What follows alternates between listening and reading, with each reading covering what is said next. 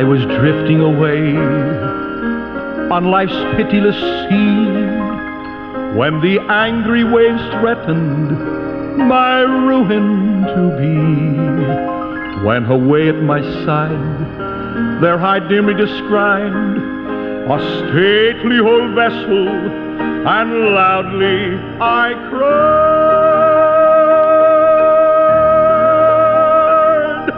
Ship ahoy!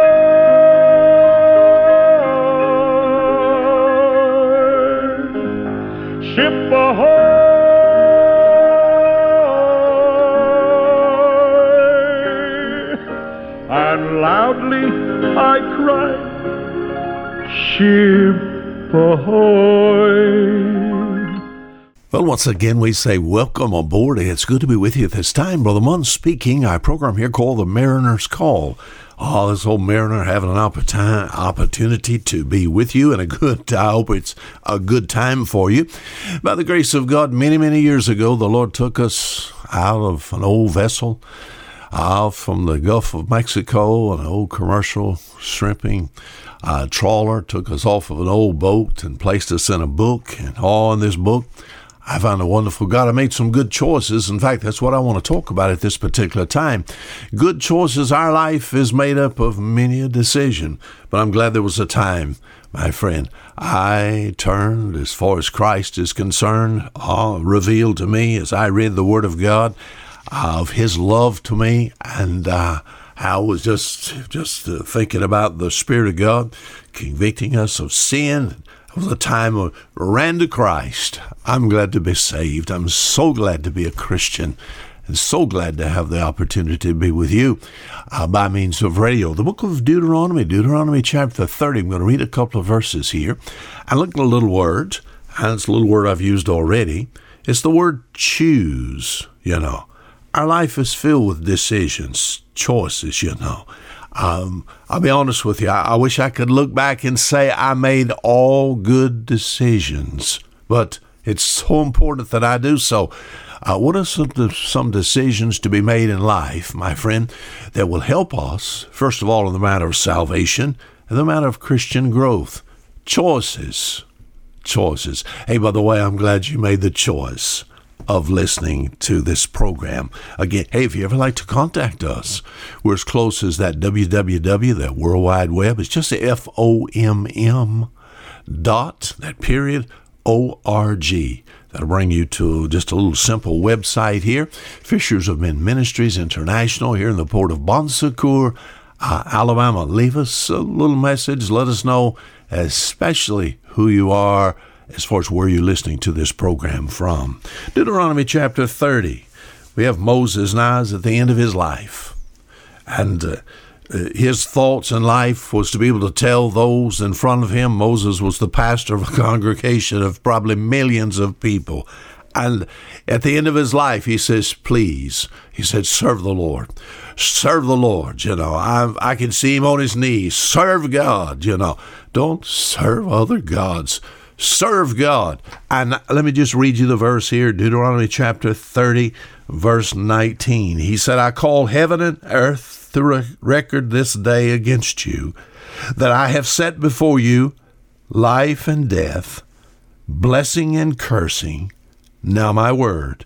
Therefore, choose life, that both thou and thy seed may live, that thou mayest love the Lord thy God that thou mayest obey his voice, and that thou mayest cleave unto him, for he, we think about the God of Israel, for he is thy life and the length of thy days, that thou mayest dwell in the land which the Lord sware unto thy fathers, to Abraham, to Isaac, and to Jacob, to give them.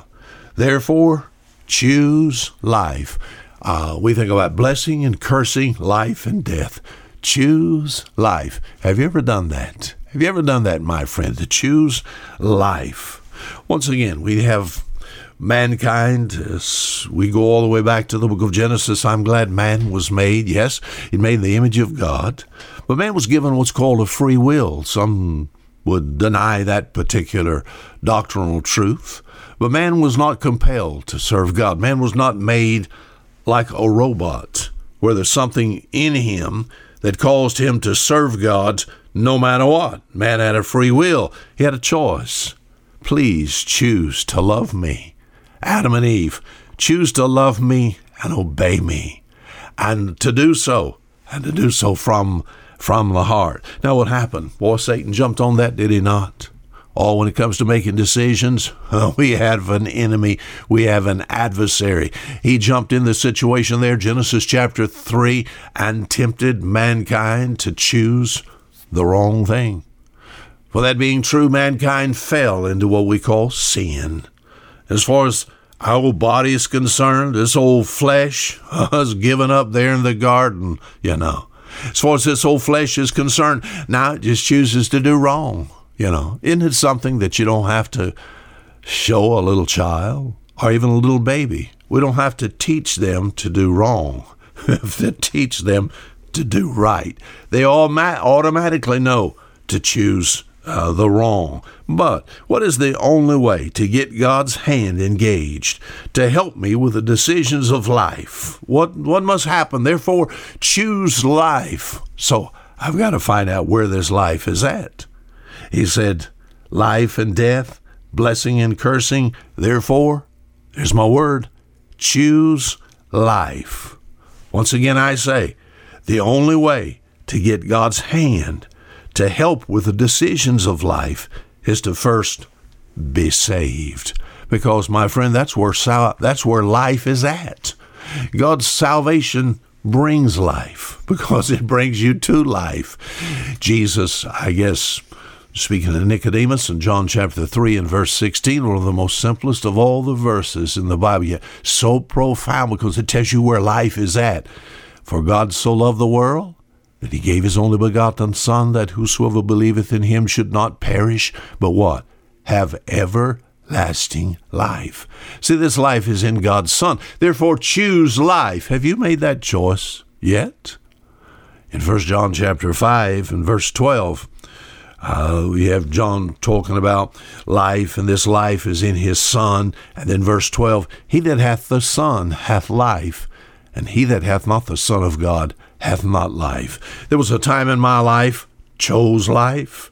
Yes, instead of choosing religion, and choosing church or church ordinances or some form of good works. I just tried to listen, as my dad would say, Wayne Munn, yes, sir, you be a good boy. Oh, I chose someone that could help me with this, and that was the giver of life.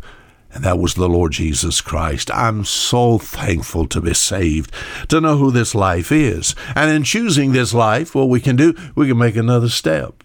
Oh, to grow in grace. Uh, I can choose to serve the Lord. So I flip a few pages, Deuteronomy chapter 30, and go all the way down to the book of Joshua, Joshua chapter 24, who took over after Moses. Ah, Joshua. And Joshua once again stands before the nation of Israel, and he said, Choose you this day whom you will serve.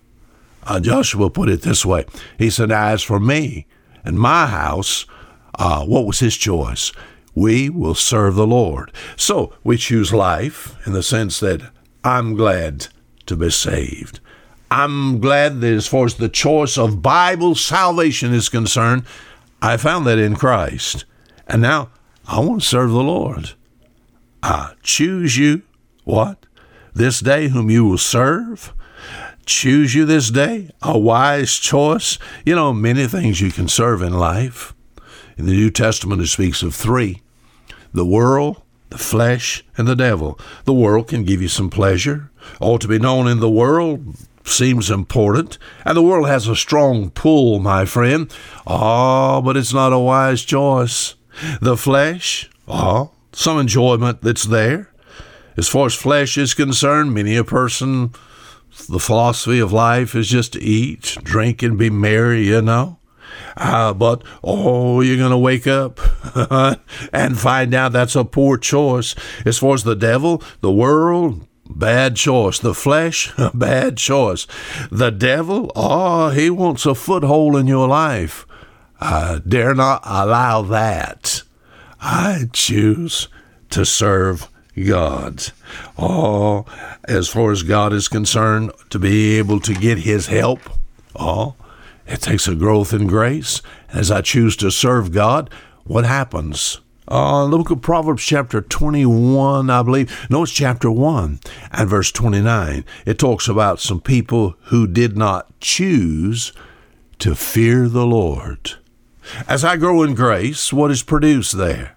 A growth in grace produces a fear for God. In my life, this first began with my father. My father was a was a fisherman. He was a third generation commercial fisherman, just a big man six foot five all. As far as uh, his weight is concerned uh, about 250 pounds. Nothing it was all muscle you know just a strong guy. And my dad looked at me and he said wayne yes sir. He said you're going to live right. Yes sir. My dad was moral. And he said you're going to be a good boy? Yes sir. He would leave and get on the boat go off for a week or two. And he said you be good you helped your mother? Yes, sir. And he said, If you don't, I cannot say over the radio what he said he was going to do to me if I did not live right. Now, we're talking about morals is concerned. My dad taught me to fear him, you know. The same thing is true as far as God is concerned. God is big. As far as the Lord is concerned, I, I do fear his correction, whom the Lord loveth. He chasteneth, I understand that, but more so, as I wanted to please my earthly father, more so with God, I fear displeasing him. I want to please God. It's a good choice to fear the Lord. Hebrews chapter 11, back to Moses again. Moses, it said of Moses that he chose to suffer affliction with the people of God.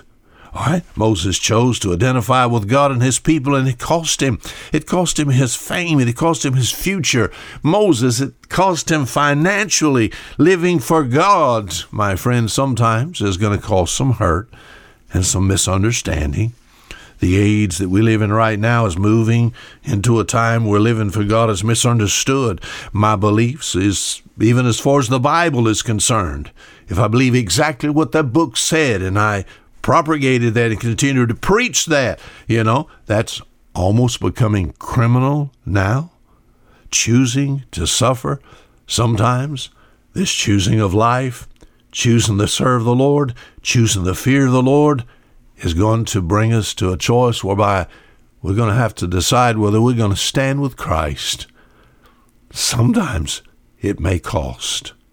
But I like this in the book of Philippians, Philippians chapter 1.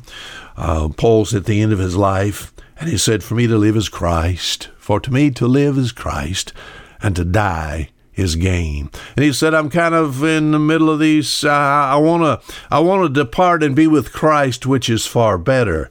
To choose to depart. If I had the choice today, and God gave me the choice, I'd want to leave and be with Him. Yet what I should choose is to serve God right where He has placed me, right here. And they have the opportunity even to be with you as far as radio. So I ought to choose to serve God in what place that I am. What about choices? Have you made the right choice? Or have you chosen life? Have you chosen to serve the Lord? Have you chose to fear God? Would you, if it was brought to a choice, ah, to suffer for our Savior, and then one day in the future, maybe the opportunity will come that He will give us all redemption of the body. We think about the second coming of Jesus Christ. Some wise choices. Until next week, Fisher Munn. Sing goodbye.